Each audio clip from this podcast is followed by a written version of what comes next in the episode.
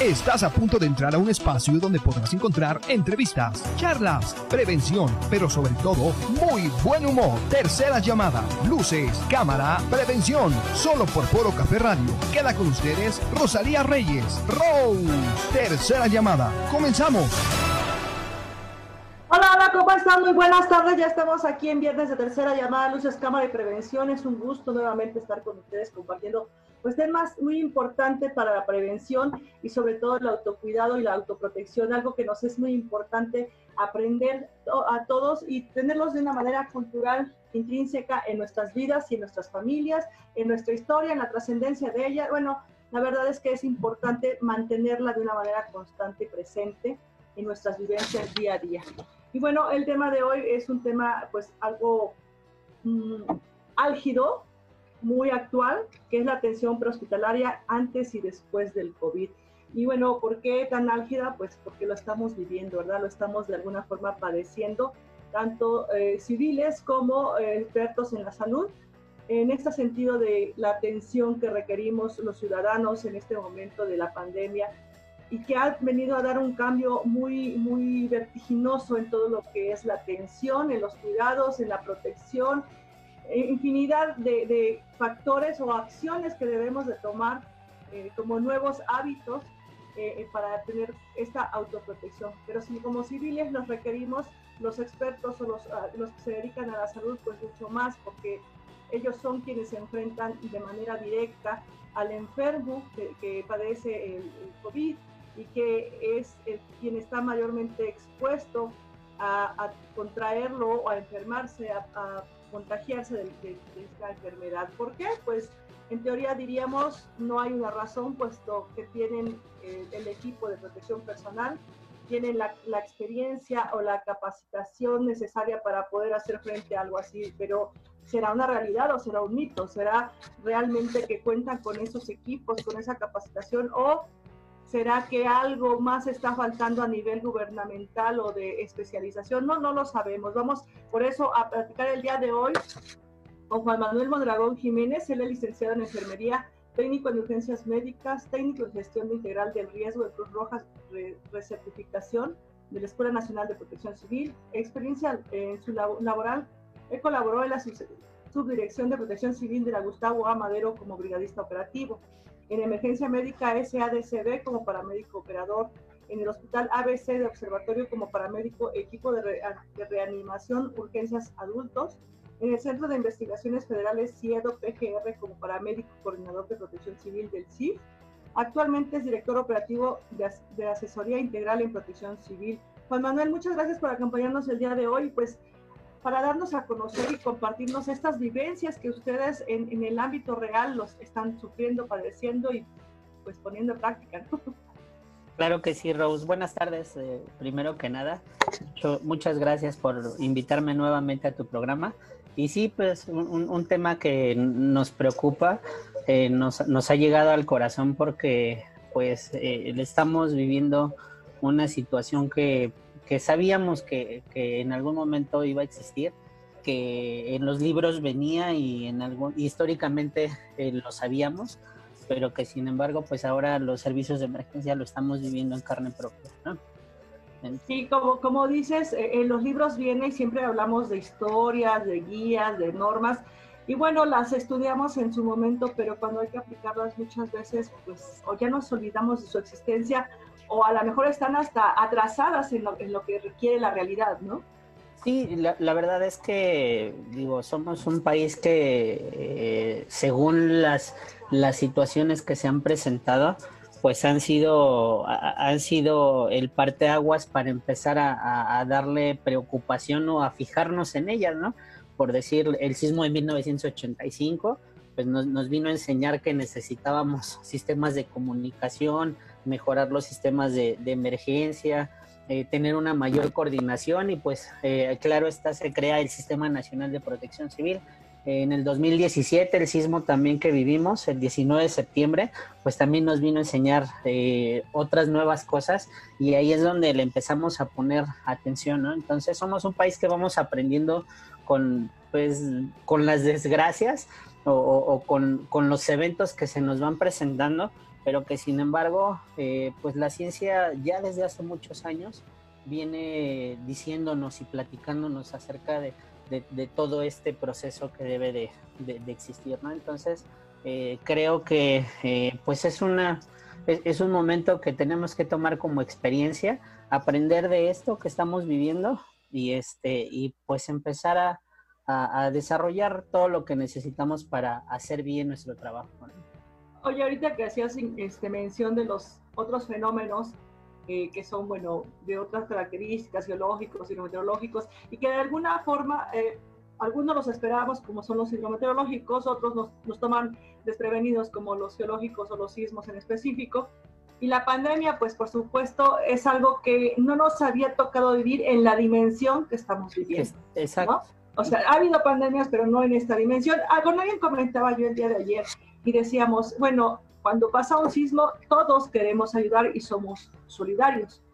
Sin embargo, en este caso de la pandemia, ¿por qué nos ha costado tanto trabajo? Creo que en este momento es porque es un sentido de responsabilidad y una responsabilidad que debemos asumirlo desde como individuo, como sociedad, como comunidad, como país y nos cuesta más trabajo ver esta parte. Si fuera a ir a donar una bolsita de arroz, ya iríamos todos corriendo, eh, una latita de atún, ya lo estaríamos haciendo, pero tengo que asumir que yo también soy responsable y esa parte creo que nos cuesta más como, como, como sociedad.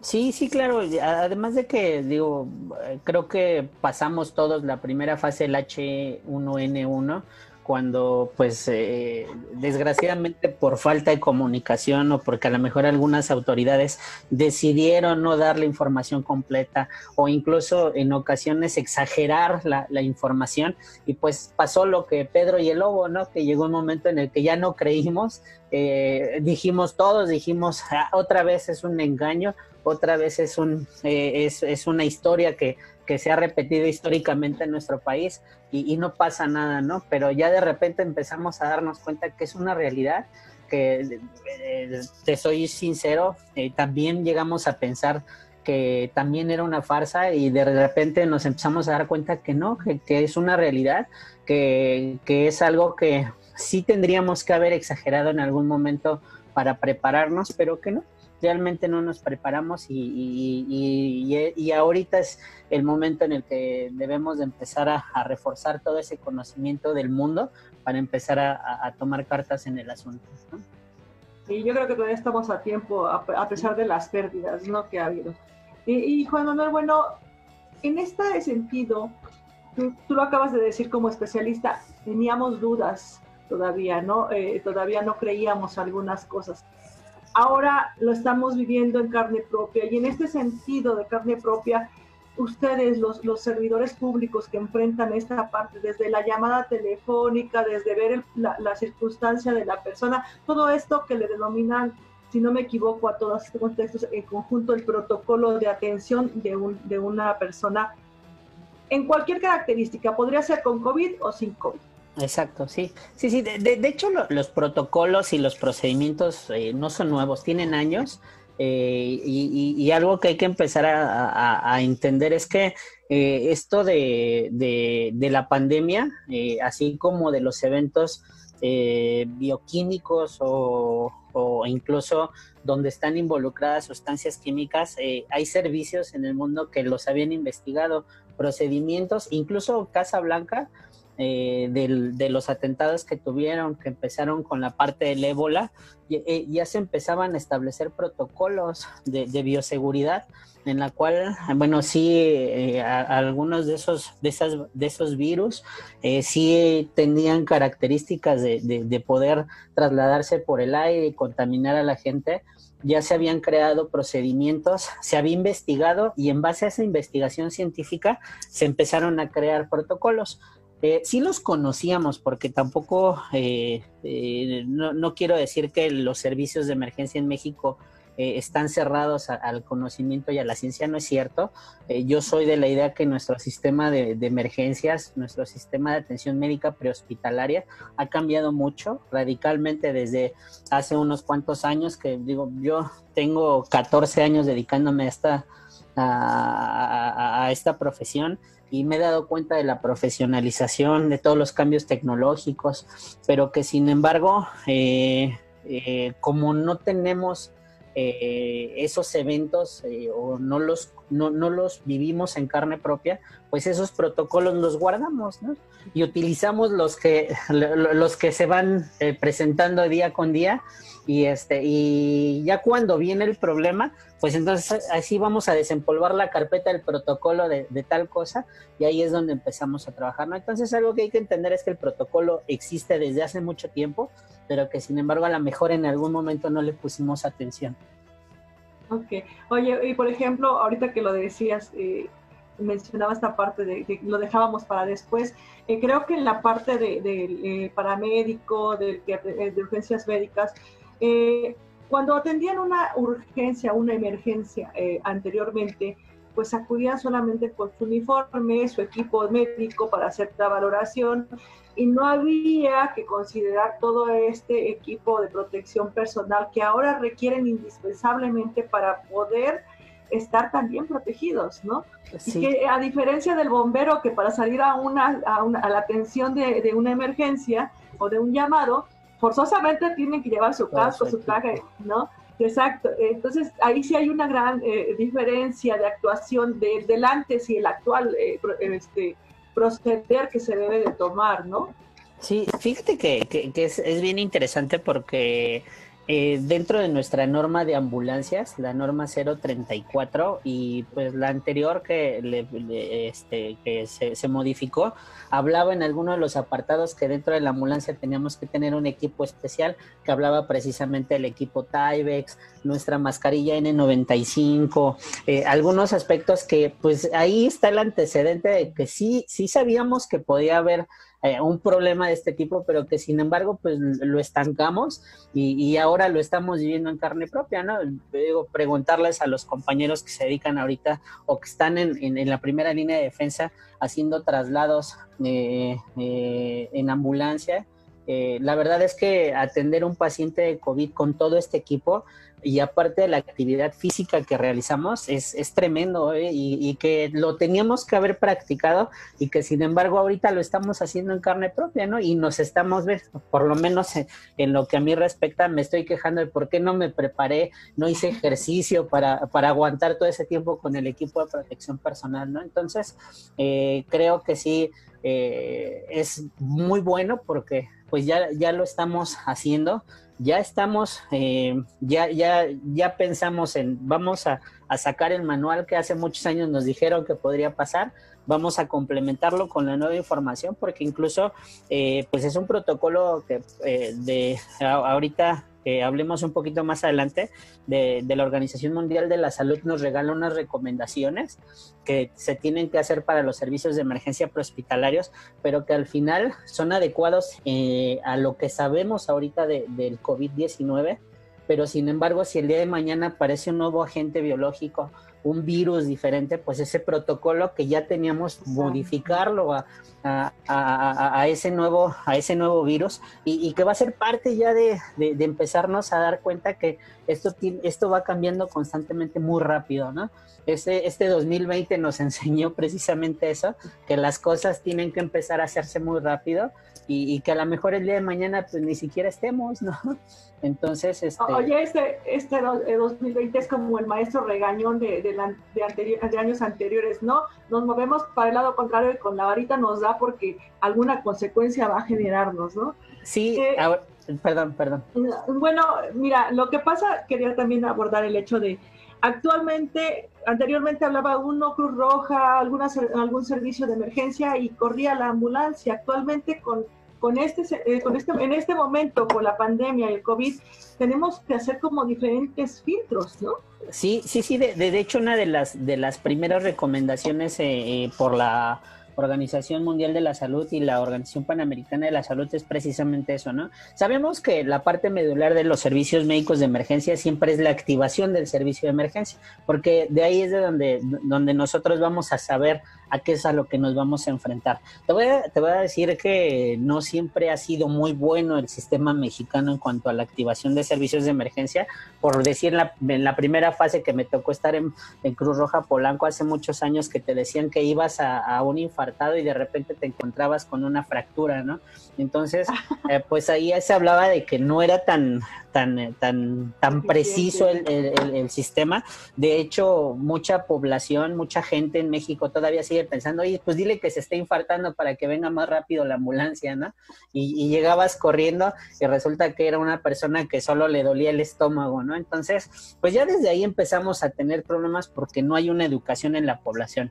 Y luego esto viene de, de repente, eh, que pues obviamente si uno no está bien, bien establecido, pues establecernos un sistema de comunicación eh, más eficiente, más rápido, eh, pues se, tiene que, hacer. ¿no? Entonces, esta primera recomendación es eso, hacer el filtrado por, por, el servicio de telefónico. de hecho, también por ahí el, gobierno federal empezó a regalar algunos números telefónicos para no saturar tanto el servicio de emergencias, porque obviamente, pues por una un virus tampoco vamos a dejar de atender las otras emergencias, ¿no? La otra cara de la moneda que, que, sigue pasando, sigue habiendo accidentes automovilísticos, sigue habiendo accidentes en casa, eh, golpeados, entonces tampoco no vamos a dejar de atender eh, otros servicios por atender nada más a, los pacientes con COVID, ¿no? Claro, oye, y también a esta parte eh, hablando ahorita de los demás accidentes o percances de salud, que inicialmente los puedo reportar, identificar quizás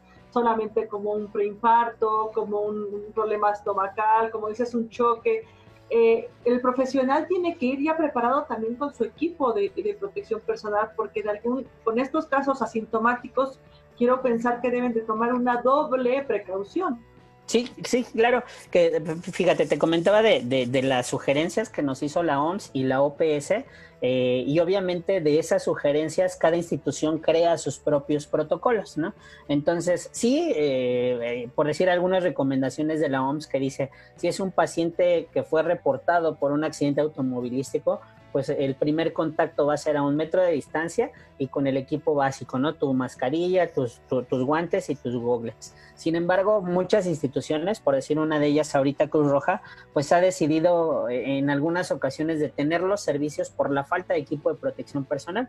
¿Por qué? Porque los jefes de servicio o lo que llamamos los directores operativos, pues han decidido, ¿sabes qué? Yo quiero que mi personal todo, a cualquier emergencia que se trate, vaya con el equipo completo porque pues también no sabemos eh, hasta este momento eh, muchos pacientes han encontrado muchos pacientes asintomáticos que entraron por una cosa, de hecho ya me pasó a mí, trasladamos a, una señora que tenía una fractura de pelvis y estuvo en el hospital casi en los primeros días de, la pandemia. Eh, resulta que no había síntomas cuando la sacamos, pero dos semanas después la señora murió por COVID porque se contaminó, se contagió en el en el hospital, pues obviamente fue una cadena de contagios y, eso nos lleva a, decir, ¿sabes qué? Mejor eh, para no, no, no, meternos o, no arriesgarnos a, lo profundo, es desde el inicio, desde la primera, desde el primer contacto, ya tener y considerar el equipo de protección personal completo, ¿no? Otra consulta, prehospitalario, ¿desde qué punto es prehospitalario? ¿Desde que llega el servicio de, de no sé, Cruz Roja, el paramédico? ¿Nos puedes explicar esta parte? Sí, de, hecho, ¿te acuerdas que la, vez anterior que me invitaste platicábamos un poquito del RCP y hacíamos esa, esa diferencia, ¿no? Todavía algunos, algunas personas le siguen llamando a primeros auxilios eh, la atención prehospitalaria. De hecho, notas periodísticas me ha tocado leerlas que hubo un accidente y llegó, llegaron los paramédicos y dieron primeros auxilios, ¿no? De hecho, es primeros auxilios o el primer contacto, por decir en este caso el primer contacto es el familiar que está con, con el otro familiar que tuvo la lesión o, tuvo signos y síntomas de la enfermedad, él es el primer contacto. Él activa el servicio de emergencia, se recibe la llamada y se despacha la ambulancia. Entonces, la atención prehospitalaria es aquella atención que llega, que se inicia desde el momento en el que la ambulancia con el personal profesional y especializado llega al lugar del accidente o de la enfermedad e inician los cuidados iniciales médicos, que eso es a lo que le llamamos atención prehospitalaria. Y ya este, ¿dónde terminan? Bueno, cuando este profesional de la salud en su vehículo especial entrega en el hospital especializado para que le puedan dar la siguiente atención, obviamente más avanzada, y este, y bueno, pues ya se continúe con toda esa, eh, esa, esa cadena de atención dependiendo del padecimiento que, que tenga o, o la lesión, ¿no? Anteriormente, antes del COVID, el, paramédico llegaba al domicilio o al accidente y hacía el contacto inmediatamente. Directo. Ajá. Sí, sí, hoy, hoy ha cambiado esta parte. Sí, eh, se han cambiado algunas pocas cosas, pero sin embargo sí se trata eh, uno de lo, que hacen nuestros telefonistas o, nuestro servicio de, recepción de llamadas es tratar de hacer un, filtro lo más real que se pueda, tratando de buscar la mayor información que se pueda, ¿no? Desgraciadamente eh, también tenemos un problema en la población de falta de educación en cuanto a la salud, porque eh, seguimos activando servicios de emergencia por situaciones que no son de emergencia. Ves que estornuda el niño y ya y tiene COVID, ¿no? Llámate a la ambulancia y, empezar a trabajar también sobre, sobre la educación a la población. Difundir, digo, sé que hay mucha información y, me ha tocado ver que ya estamos atascados de información del COVID, pero sin embargo todavía veo que la información no ha llegado a muchos lugares o a donde debiera de llegar para, para que deje de pasar esto, ¿no? Entonces, eh, sí, sí hemos cambiado. De hecho, eh, tratamos antes de, de, llegar al lugar del accidente, pues hacer un pequeño también rápido filtrado, colocarnos el equipo de protección lo más rápido posible y este y, y, sí obviamente distinguir respira tiene pulso entonces eh, vamos a tomar todas las medidas eh, de, cuidado no no respira no tiene pulso pues obviamente también son todas aquellas que, que la OMS precisamente les llama eh, situaciones en las cuales te puedas contagiar no entonces este pues vamos filtrando poco a poco qué es lo que se pueda atender cerca. También muchos procedimientos que hacíamos, pues también empezar a, cuidar, ¿no? Por decir la, la, colocación de una cánula, eh, la consideración de, este, eh, de, estar muy cerca del paciente para, para hacer una evaluación física. Pues sí, sí hemos tenido que, que, cambiar muchas cosas, ¿no? Eh, por ejemplo, lo hablabas hace un momento de la falta de educación o de cultura que tenemos este, en nuestro país para hacer un llamado de emergencia. Yo tengo un paciente que puedo suponer que tiene COVID, pero también tengo la idea de que los servicios médicos me van a decir que no van por él precisamente porque no cuentan con el equipo para, para atenderlo y a mí me urge que vengan. Entonces yo puedo, pues a lo mejor decir otra cosa diferente. ¿Esto ha pasado? Sí, claro. De, de, hecho, también nos ha tocado eh, eh, vivir o, ver la situación de que eh, los servicios de emergencia no, no se trasladan al domicilio y empieza también el trajinar de, los familiares y el paciente con COVID en la calle para que lo lleven y lo trasladen al hospital. Eso no es muy bueno. Y algo que hay que empezar a enseñar a la población es que pues no todo paciente que tenga síntomas iniciales de COVID quiere decir que tiene COVID.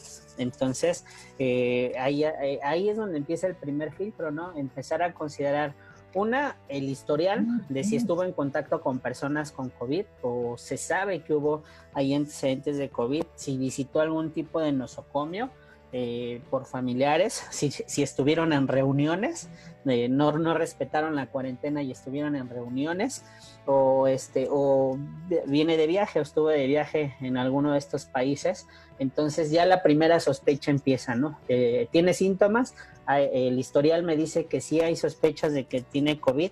Entonces no se le va a recibir inmediatamente en el hospital.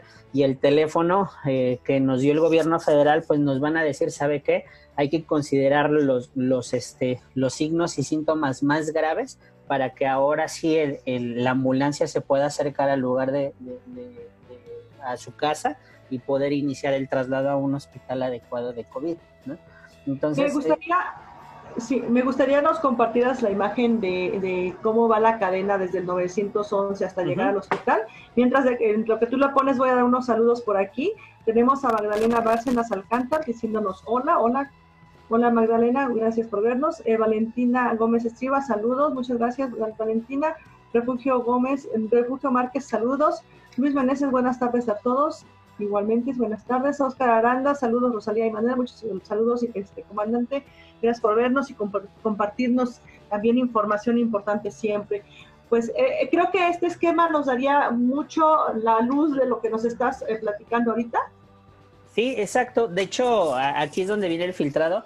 Y, y fíjate que algo interesante que también hay que, hay, hay que hacerle saber a la población es que también ya se habían considerado no solo el servicio de emergencias, tener ambulancias para el traslado. Eh, no sé si recuerdas que el año pasado, a finales del año, eh, se donaron motocicletas a Cruz Roja y al Escuadrón de Rescate y Urgencias Médicas, que estas también nos han permitido ser el primer filtro, eh, como ese primer respondiente para decir, sabes que si hay síntomas graves, está en una fase, porque el COVID pues está, está dividida en fases eh, la sintomática, la, la, este, la, la, este, la grave, la, este, eh, ay, hijo, perdón por no, me recuerdo. aguda, ¿no? La fase aguda, la grave. Entonces, eh, si es, digo, pues la sintomática, pues nunca vamos a saber que, que el paciente tuvo eh, COVID, pero sin embargo, este, pues hacer ese pequeño filtrado, ¿no? De, saber cuáles sí. O el que presenta esos síntomas que decía, ¿no? De, los estornudos, la fiebre, el dolor de cabeza, eh, ¿qué más era? Eh, el dolor del cuerpo, ¿no? El escurrimiento cronasal también contaba en este caso, ¿no? Exacto, y sobre todo todos aquellas, aquellos eh, signos y, eh, que puedan hacer que el virus se transmita, ¿no? Digo, sea un paciente con COVID o no, pues ya una persona que estornuda continuamente, que tose continuamente, pues ya es un paciente que tenemos que tener las medidas necesarias de, protección con, con, ese paciente, ¿no?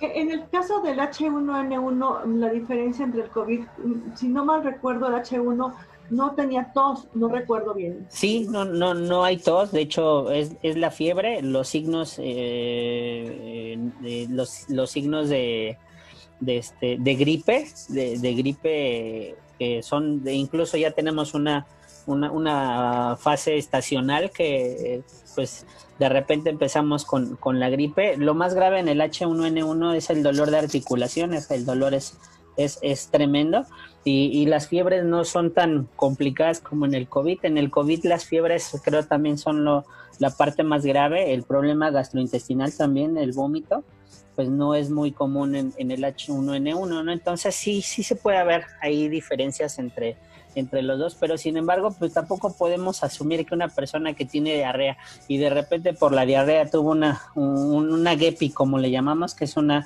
infección gastrointestinal, eh, eh, tenga, eh, en ese momento le dio fiebre por la, por, por la infección gastrointestinal, que posiblemente sea bacteriana, y, este, y ya decir que tiene COVID, ¿no? Que eso es lo que nos ha estado pasando mucho, ¿no? Que, que ya, ya, ya la mayoría de los pacientes cualquier síntoma, pues ya los estamos asociando a, COVID, ¿no? Falsas alertas y hacer correr a los servicios para todos los Exacto, entonces tenemos que empezar a, trabajar. Digo, la verdad es que no es chamba de la población, es chamba de los servicios de emergencia. De, de, creo que aquí entra mucho la protección civil para que también es una buena oportunidad para empezar a enseñar a la población otras cosas fuera de lo que normalmente enseñamos en los programas internos de protección civil, porque al final nuestros trabajadores son los que van a llevar esa información a la, a la casa, entonces es bien importante empezarles a enseñar toda esta información y bajarla a, los programas de protección civil. Oye, pero finalmente en esta cuestión del COVID, eh, como decían, desde los niños hoy sí tiene que ser realmente hacerlos responsables de estas circunstancias, ¿no? Sí. ¿Nos ayudas explicando la cadena? Sí, claro. De hecho, este es el, pequeño diagrama que nos regaló eh, eh, en las guías, eh, el protocolo de, del Seguro Social, donde pues nos están, la primera fase, la, la primera parte es la recepción de, a la llamada del, del 911 al servicio de emergencias. De ahí la recepción es, es, dirigido al Centro Regulador de Urgencias Médicas.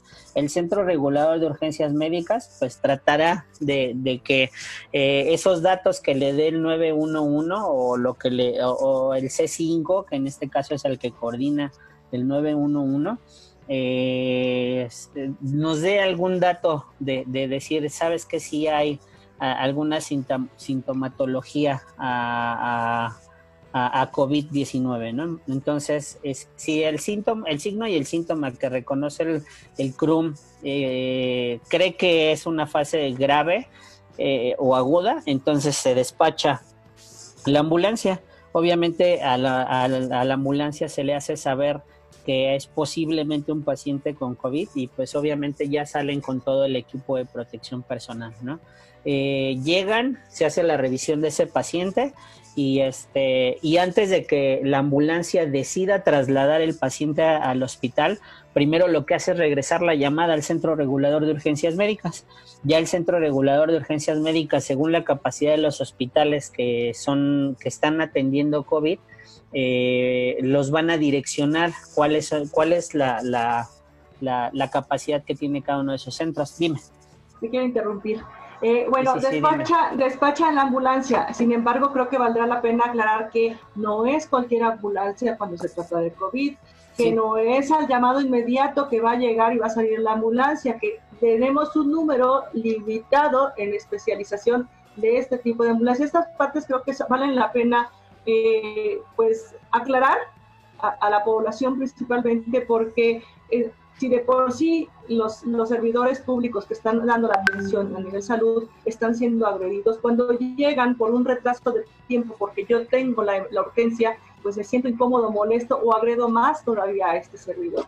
Claro, fíjate que eh, sí, gracias por hacerme esa, esa observación y que no ha sido problema de este, de este, de esta fase, ha sido un problema de muchos años, porque el, Centro Regulador de Urgencias Médicas, así como el 911, primero tiene que saber la capacidad de las instituciones que tienen que dar apoyo a esta atención médica. Entonces te pongo un ejemplo, por decir eh, 911 y, y el CRUM, pues se ponen en contacto con, Cruz Roja, ¿no? Por decirlo. Y, Cruz Roja le dicen, ¿sabes que yo tengo tantas ambulancias con capacidad de equipamiento especial para atender a estos pacientes, ¿no? Y, y vamos a estar cubriendo tal área de la Ciudad de México. Así, así mismo, pues lo hace con, con, este, con el Escuadrón de Rescate y Urgencias Médicas, lo hará con algunas, eh, algún, algunas alcaldías por, por parte del área de protección civil que tienen ambulancias y lo mismo, ¿no? Entonces, digo, nos gustaría pensar y saber que la capacidad de cada institución es al 100% en cuanto a equipamiento, eh, equipamiento de protección personal, equipamiento biomédico para atención de pacientes y, los recursos necesarios para hacerlo, ¿no? Entonces, desgraciadamente no, no lo hay, ¿no? No, no todas las instituciones eh, lo tienen y este y entonces pues la capacidad de, de, envío de ambulancias para, para COVID pues se va reduciendo, ¿no? Entonces queda, que, queda eh, quedan desprovistos de, de, de, poder atender o, de tener la capacidad de atender a toda la Ciudad de México, ¿no? Y, y esto solo hablando de la Ciudad de México. Exacto, eso te iba a decir, porque si hablamos de otros lugares, provincias, comunidades, de ciudades pequeñas, tal vez ni siquiera tengan una, una sola ambulancia que esté pues adaptada a estas necesidades.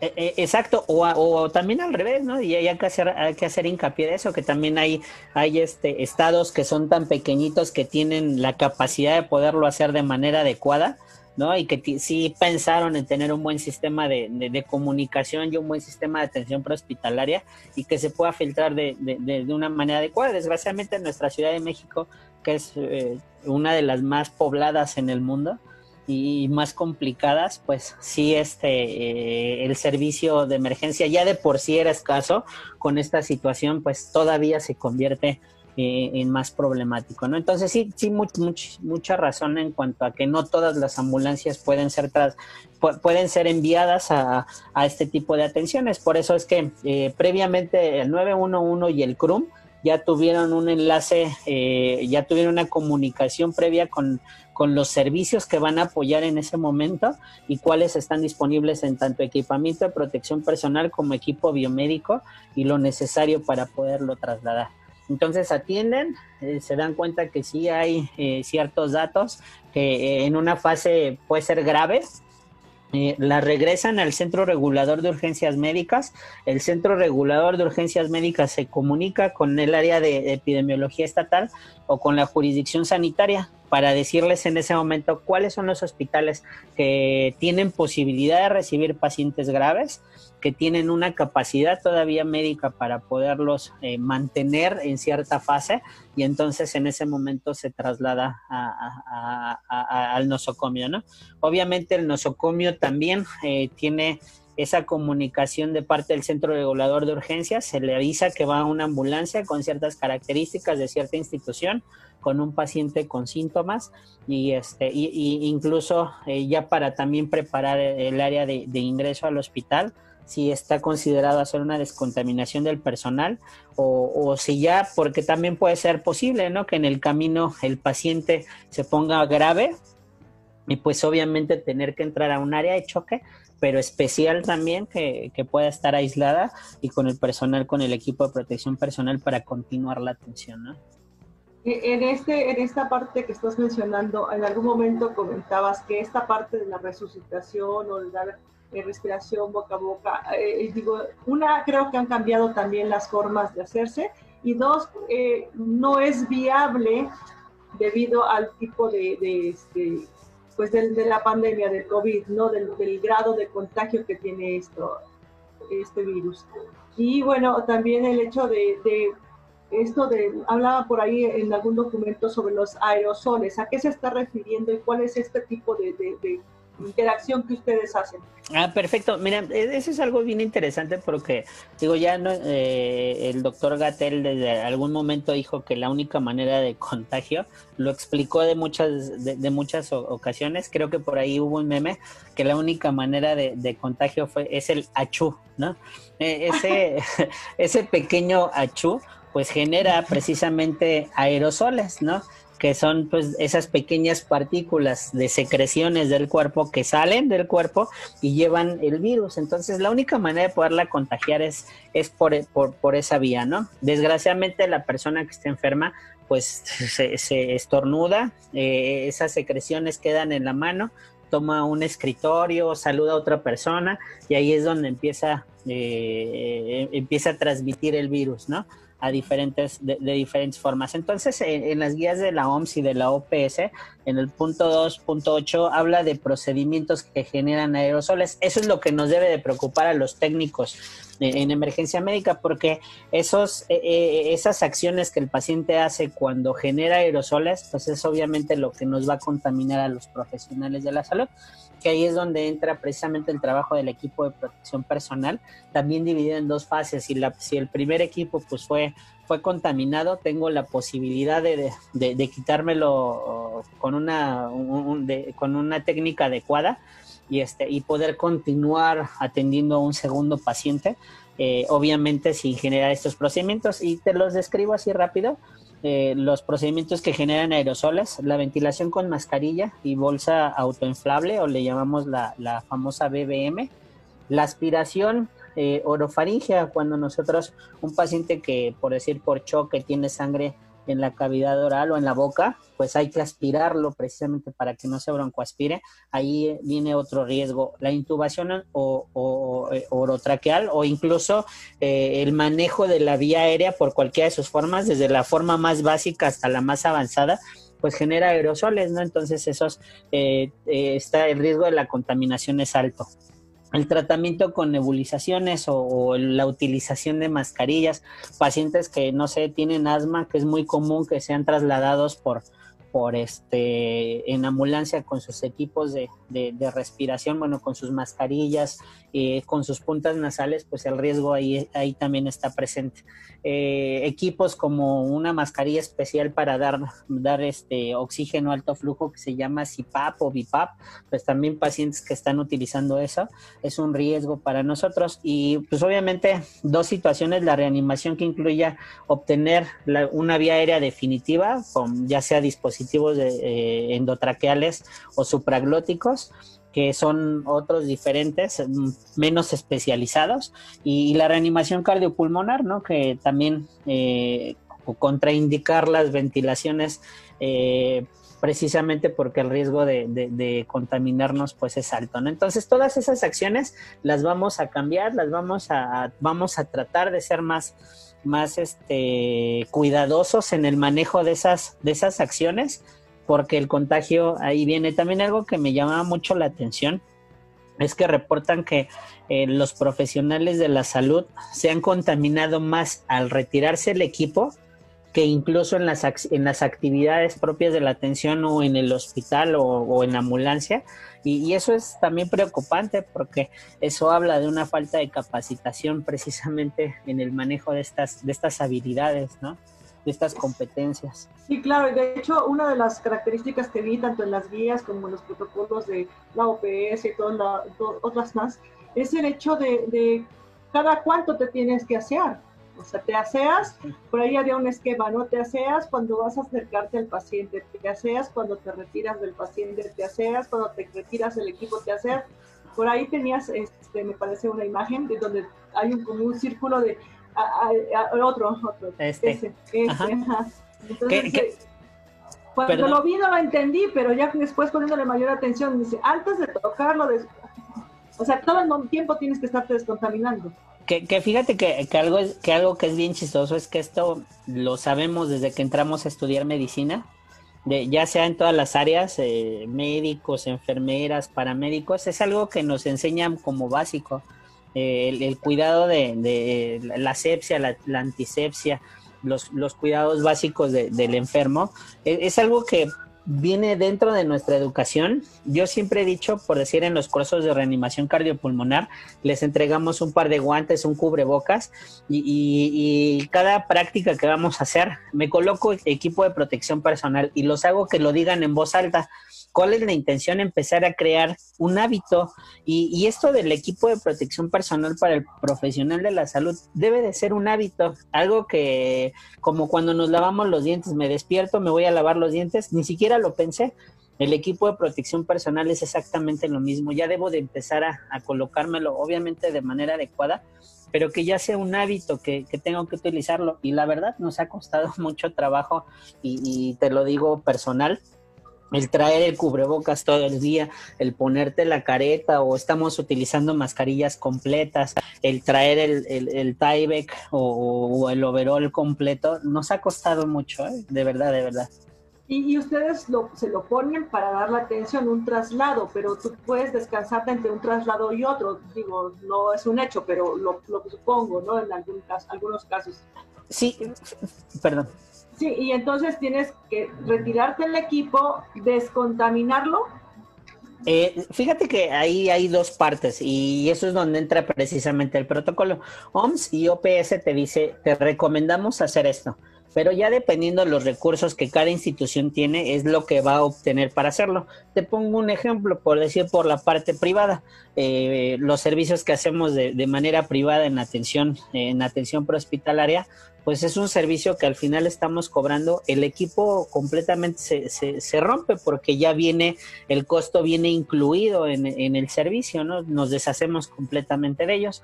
Otras instituciones, han, eh, por la falta de recursos, pues lo que han tenido que hacer es hacer un área de, la ambulancia, termina su servicio en el hospital, así como está, retornan a su centro de, de salida o a su base y, ya en su base establecen medios de descontaminación antes de ingresar la ambulancia y antes de que el personal pueda salir de la ambulancia, se, se genera un área de descontaminación, se retiran equipo, posiblemente descontaminen ese equipo para poderlo volver a utilizar dependiendo de los recursos que se tengan.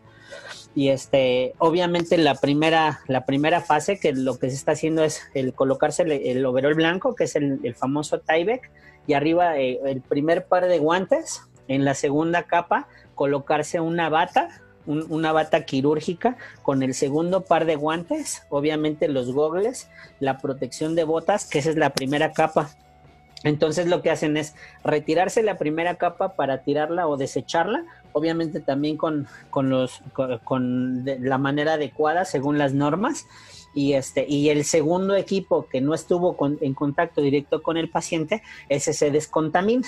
Se descontamina, se queda ahí un poquito a, que se ventile y el, y el personal se descontamina después de, de, quitarse su equipo y ya ingresa a la base. Y al siguiente servicio, pues posiblemente se puede utilizar ese equipo, ¿no? Aquí es donde entramos con el problema de los recursos. La verdad es que muchas instituciones se han visto con grandes problemas por los recursos y además de que sí hay recursos, pero también ahorita proveedores y distribuidores han aumentado mucho los precios. Entonces, eso también está generando un gran problema en los servicios de emergencia.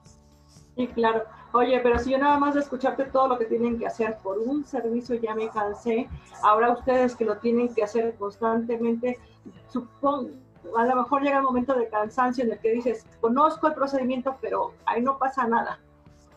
Sí, y, además viene la, la segunda cara de la moneda, porque aparte del trabajo físico que se hace, el trabajo mental es, doblemente grave para cada profesional de la salud. Si antes nos queríamos quedar a guardia un turno de ocho horas, ahora dices, en, en, ese turno de ocho horas, con que yo haga dos servicios COVID o tres servicios COVID, estoy muerto. Físicamente estoy muerto y mentalmente peor, ¿no? Entonces también eso ha llevado a que al retirarnos el equipo o incluso al colocarnos o al estar haciendo algún tipo de atención, nos distraemos se pierde el control de la situación y nos contaminamos. Entonces ahí también empezar a entender un poquito esa parte que pues no nada más se trata de ponerse al equipo, trasladar al paciente y regresar a otro servicio, ¿no? Entonces sí, sí, la verdad es que eh, ha sido muy, eh, ha sido una, un, un momento de gran enseñanza y aprendizaje para nosotros, ¿no? Y de asumir con responsabilidad propia, ¿no? Porque tienen familia, porque eh, tienen que regresar a casa y el hecho de que ese pequeño detalle se, se pueda dejar un descuido por ahí, pues expones a toda, a toda la familia, ¿no? Y entra esa parte emocional nuevamente, como la acabas de mencionar, con mayor énfasis en, ese sentir. Por un lado está el sentir de, de todos modos me voy a contagiar en algún momento porque estoy expuesto, expuesto porque en todo momento, y por el otro lado es la responsabilidad para con la familia, la parte emocional, moral, familiar, ¿no? Eh, las cargas son, como dices, no solamente físicas, sino también emocionales. Por ahí hay una parte también en la que tienen ustedes que asumir también la parte emocional y contener al familiar al que llegas a, a, ver para atender al paciente, ¿no? Tanto al paciente de cómo lo encuentras, porque pues actualmente COVID, eh, la, fórmula es COVID igual a eh, muerte, ¿no? Digo, definitivamente, este, si algunos casos hemos sabido que han salido por, por, suerte eh, superado la enfermedad, desde un principio asumimos que COVID era igual a, ¿no? Sí, claro. Y llegar, llegar a, a, una, a un domicilio, a atender a un enfermo, pues yo creo que es igualmente de impacto para ustedes porque van ustedes con toda la responsabilidad, quizás lo quiero decir de esta manera, con el miedo de, poderse contagiar y además tener que contener y, asumir el sentir de la persona que van a atender. Sí, claro, o sea, ese, esa, ese, ese miedo, porque es miedo al final de, de pensar, ya atendí 10 pacientes con COVID y ya llevo una semana trabajando el acercarte a la casa y, llevar y pensar que puedas contaminar a tu familia, pues es, emocionalmente es fuertísimo, ¿no? Eh, te soy sincero, eh, yo la primera fase de la pandemia, eh, digo, yo soy voluntario en Cruz Roja, pero pues la parte de, de, la parte privada, pues hay que hacerlo porque pues de algo tenemos que vivir, ¿no? Entonces, pues yo me negué a ir a Cruz Roja porque por, e, por ese miedo, ¿no? Pero ya cuando viene la responsabilidad de tener que traer dinero a la casa y seguir trabajando, pues también ahí es donde dicen, no, pues te gana siempre el, que tengo que mantener a la familia y este, pero ser lo más cuidadoso posible, ¿no? Y este, y aún así, pues el cansancio, el esfuerzo físico, eh, el, el, este, incluso hasta darte cuenta de que muchos compañeros pues han perdido la vida y te pega. La verdad es que que sí emocionalmente, eh, digo, no sé los compañeros, pero en lo personal, pues sí, sí de repente dices, híjoles, qué, qué difícil está la situación para todos, ¿no? Y en algún momento yo comentaba con alguien, hecho de decir, bueno, si en lugar de recibir agradecimiento del esfuerzo, independientemente de la necesidad como esa de tener un sueldo, eh, expones, a lo mejor decides buscar tu sueldo por otra parte y dejar todo esto expuesto, ¿no? Que además de eso tienes que recibir un reclamo, un reproche, una agresión, la desmoralización todavía suma a este sentir que comentabas mucho más. Sí, antes era un orgullo ser un profesional de la salud. Ahora decir que soy paramédico, decir que somos personal médico, pues te da miedo incluso salir a la calle eh, uniformado, ¿no? Hola, Prevenita, ¿cómo estás? Gracias, yo también. Qué gusto de verte. Gracias, yo estoy muy contenta de escuchar todas esas cosas que haces, igual que todas estas personas que nos ayudan a estar mejor Gracias, Prevenita. Yo sí estoy orgullosa y feliz de contar con tu amistad y de saber que muchos, todas las personas del país podemos contar con ustedes para estar mejor. Muchísimas gracias, Prevenita. Y pues todo el personal de, de, emergencias, todo el personal médico, enfermeras, bomberos, policías, todos sabemos que pues esto lo tenemos que hacer, una porque nos pagan por hacerlo, pero dos, realmente creo que el 80, el 90% lo hacemos por amor. Y, amor no nada más a la vida, sino amor a nuestro país, que también esa es otra, otra cosa bien importante, ¿no? Lo estamos haciendo por nuestro México y, lo hacemos con, muchas ganas. Pues yo sí creo en todo eso que estás diciendo, porque realmente, eh, eh, digo, creo tenemos la elección de decir, esto no es para mí, expongo a mi familia y darme la vuelta y, están sacando la casta y se han puesto la camiseta mil veces más de lo normal que podría ser, ¿no? De verdad que es para darles eh, eh, todo, todo este respaldo moral que requieren y, el agradecimiento total. ¿no? Tengo aquí otros comentarios, dice Moisés Apa, hola, gracias por la plática, nos está viendo Javier Bolaño, saludos, soy Bermúdez hasta Costa Rica, Veracruz, saludos, Taimi Hernández dice saludos, mil gracias por, este, por estos foros que nos permiten conocer más a fondo la labor de los profesionales de la salud y ser empáticos, sobre todo agradecer su labor, efectivamente, agradecerles la labor que hacen, porque yo digo, si ustedes nos dan se dan la vuelta y nos dan la espalda, ¿en qué quedamos? No? Claro que sí, sí, no, muchísimas gracias. Eh, tenemos unos, unos minutos todavía. Eh, tú, como, como, como siendo, desarrollando la profesión que estás desarrollando, haciendo la labor que estás haciendo y como compañero de muchos que han, como dices, han perdido la vida, que se han enfermado y que siguen al frente, muchos de ustedes, ¿qué les recomendarías? Esta parte que comentábamos, eh, eh, conocen los procedimientos, pero ¿cuál sería la recomendación de, como la práctica en lo profesional y como amigo? Eh, yo, yo, les, les sugeriría les pediría de favor que, que, lo hagan con, mucho cuidado, que, sean metódicos, que sean, que, que, sean, que piensen un poquito más eh, antes de, realizar las acciones y, evaluar dos veces antes de, tomar una decisión. ¿no?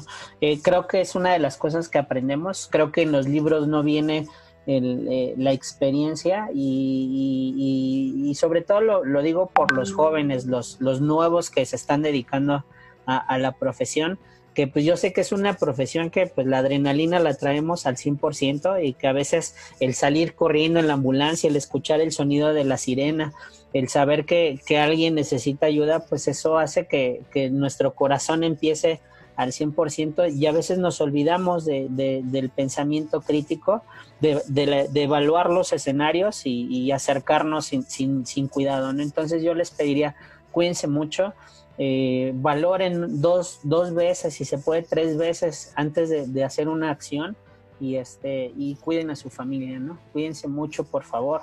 Eh, queremos seguir viéndolos por todos lados, queremos seguir eh, siendo, haciendo lo que nos gusta y, pero lo tenemos que hacer eh, bien, ¿no? Entonces, yo creo que es esa parte. Otra, la educación. La verdad es que hay muchos empíricos todavía en la calle que, que, pues no basta con que hace muchos años empezaron a, trabajar en ambulancias o a trabajar de policías o estando en un hospital, sino que también tenemos que informarnos, tenemos que educarnos tenemos que leer mucho, eh, no nada más quedarnos con la información que, nos dan en la escuela, sino pues buscar más allá de lo que de lo que existe en internet, de lo que nos han platicado los maestros, los instructores, y buscar más allá de, de, lo que se pueda, ¿no?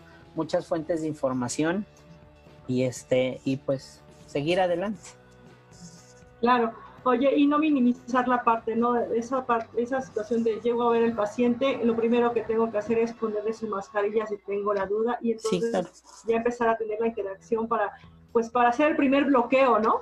Sí, sí, sí. De hecho, pues esa es la, la, parte más básica, ¿no? Considerar primero que hay que protegernos, proteger primero a ese paciente, protegernos a nosotros mismos al mismo, en ese mismo instante y, este, y todas las acciones que vayan haciendo, pues poco a poco irlas pensando y esquematizando antes de realizarlas.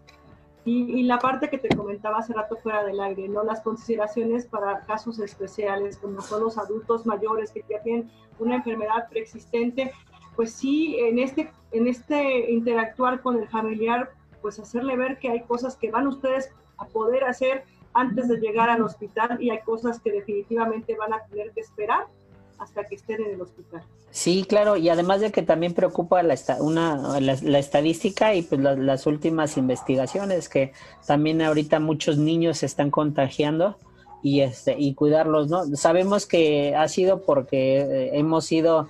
Eh, hemos sido necios y, hemos sacado a los niños, los hemos llevado. Me ha tocado ver eh, eh, parejas que llevan al bebé cargando al banco, al supermercado y, pues todavía como que no estamos entendiendo muy bien esta parte de, de, cuidarnos y quedarnos en casa, ¿no?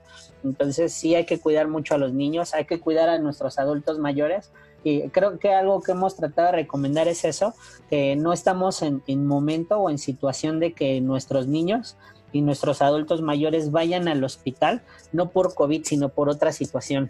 No deben de ser entonces los accidentes ahorita en casa, hay que ser 100% cuidadosos. Los adultos mayores sabemos que las fracturas, las caídas, pues son también el parteaguas para desatar muchas, muchas situaciones posteriores graves. Entonces hay que cuidarlos mucho, ¿no? Cuidarnos en casa. Juan yo le sumaría hasta la, atención o el esta interactuar para, para, la depresión, porque hasta una depresión enferma a un adulto mayor de algo más grave, ¿no? Principalmente, ¿no? Al adulto mayor que es, es más eh, vulnerable en este sentido eh, de, de, la emoción reflejada en su salud, ¿no? Esta somatología que, que hacemos de la, del estado de ánimo, ¿no? Sí, claro, sí, sí, sí. Y los niños también, de, ya, ya los veo muy desesperados y los veo con, con, ganas de querer salir corriendo, pero no, todavía hay que esperarnos. Creo que todos estamos eh, en, en, ese sentido, pero como tú bien dices, nos falta todavía aún estas recomendaciones que tienes aquí en pantalla de, de, lavado, no solamente para ustedes los, los, este, los que están al frente del, servicio de salud, sino para todos en general y que se quede ya como un hábito real, palpable y, y que tenemos que tener presente, Juan Manuel. Sí, claro, claro. es algo que sabíamos que teníamos que hacer desde hace muchos años. Nuestra mamá, nuestra abuela nos dijo, lávate las manos antes de, después de salir del baño y antes de comer. Pues ahora tenemos que tomarlo en serio y hacerlo de verdad bien, ¿no? Claro que sí. Claro que sí, sí, lo cantábamos, ¿no? Pero no lo hacíamos. Oye, pues el tiempo se nos ha agotado. Sí, Estas son de las recomendaciones de la forma de, de, vestirse y que, bueno, como tú dices, bien, bien los practican desde que están estudiando no lo dejen de hacer, eh, los queremos bien, los queremos cerca, porque sin ustedes no podemos estar bien, ¿quién nos puede cuidar? Gracias, Ros. Eh, ¿Algún dato donde te pueden localizar algo que nos quieras compartir antes de retirarnos? Sí, eh, les dejo ahí mi, mi, correo electrónico, igual por, por medio de ti, si te gustan hacer preguntas o necesitan información, te envíen a ti, ya les, les pasamos la información. Igual mi correo, bueno, mi correo es operaciones arroba com Nos pueden encontrar también en www.aipcmexico.com y este pues ahí estamos para servirles en Facebook igual le ponen ahí Juan Manuel Mondragón, Juma Mondragón, igual AIPC México y ahí aparecemos. Cualquier cosa que necesiten. Perfecto, Juan Manuel. Pues muchas gracias por esta plática. La verdad es que es muy retroalimentadora. Para nosotros, para conocer lo que ustedes pasan y viven constantemente y lo que están, hasta dónde están llegando para podernos ayudar a los ciudadanos a estar mejor. Y para ustedes, para poderlos revalorizar y no, no atacarlos, no dejarlos de lado como seres humanos, porque no dejan de ser humanos por, por, ser, por prestar un servicio. Te agradezco mucho. Gracias, gracias. Eh, digo que tampoco pues tratar de, pensar que somos héroes, que somos ángeles. Somos personas normales que hacemos nuestro trabajo. Nos gusta hacer nuestro trabajo, pero somos como todos, ¿no? Todos somos iguales y, creo que ahí es donde tenemos que empezar a ser más empáticos todos juntos, ¿no? Así es. Gracias. ¿De qué, pues Cuídate mucho. Gracias a todos por habernos acompañado el día de hoy. El programa se fue súper rápido. La verdad es que es muy, muy interesante toda la información que nos proporcionó Juan Manuel. Nos vemos el próximo viernes aquí en Tercera Llamada Luces Cámara de Prevención por Foro Café Radio. Nos vemos. Gracias. Gracias. Hasta luego.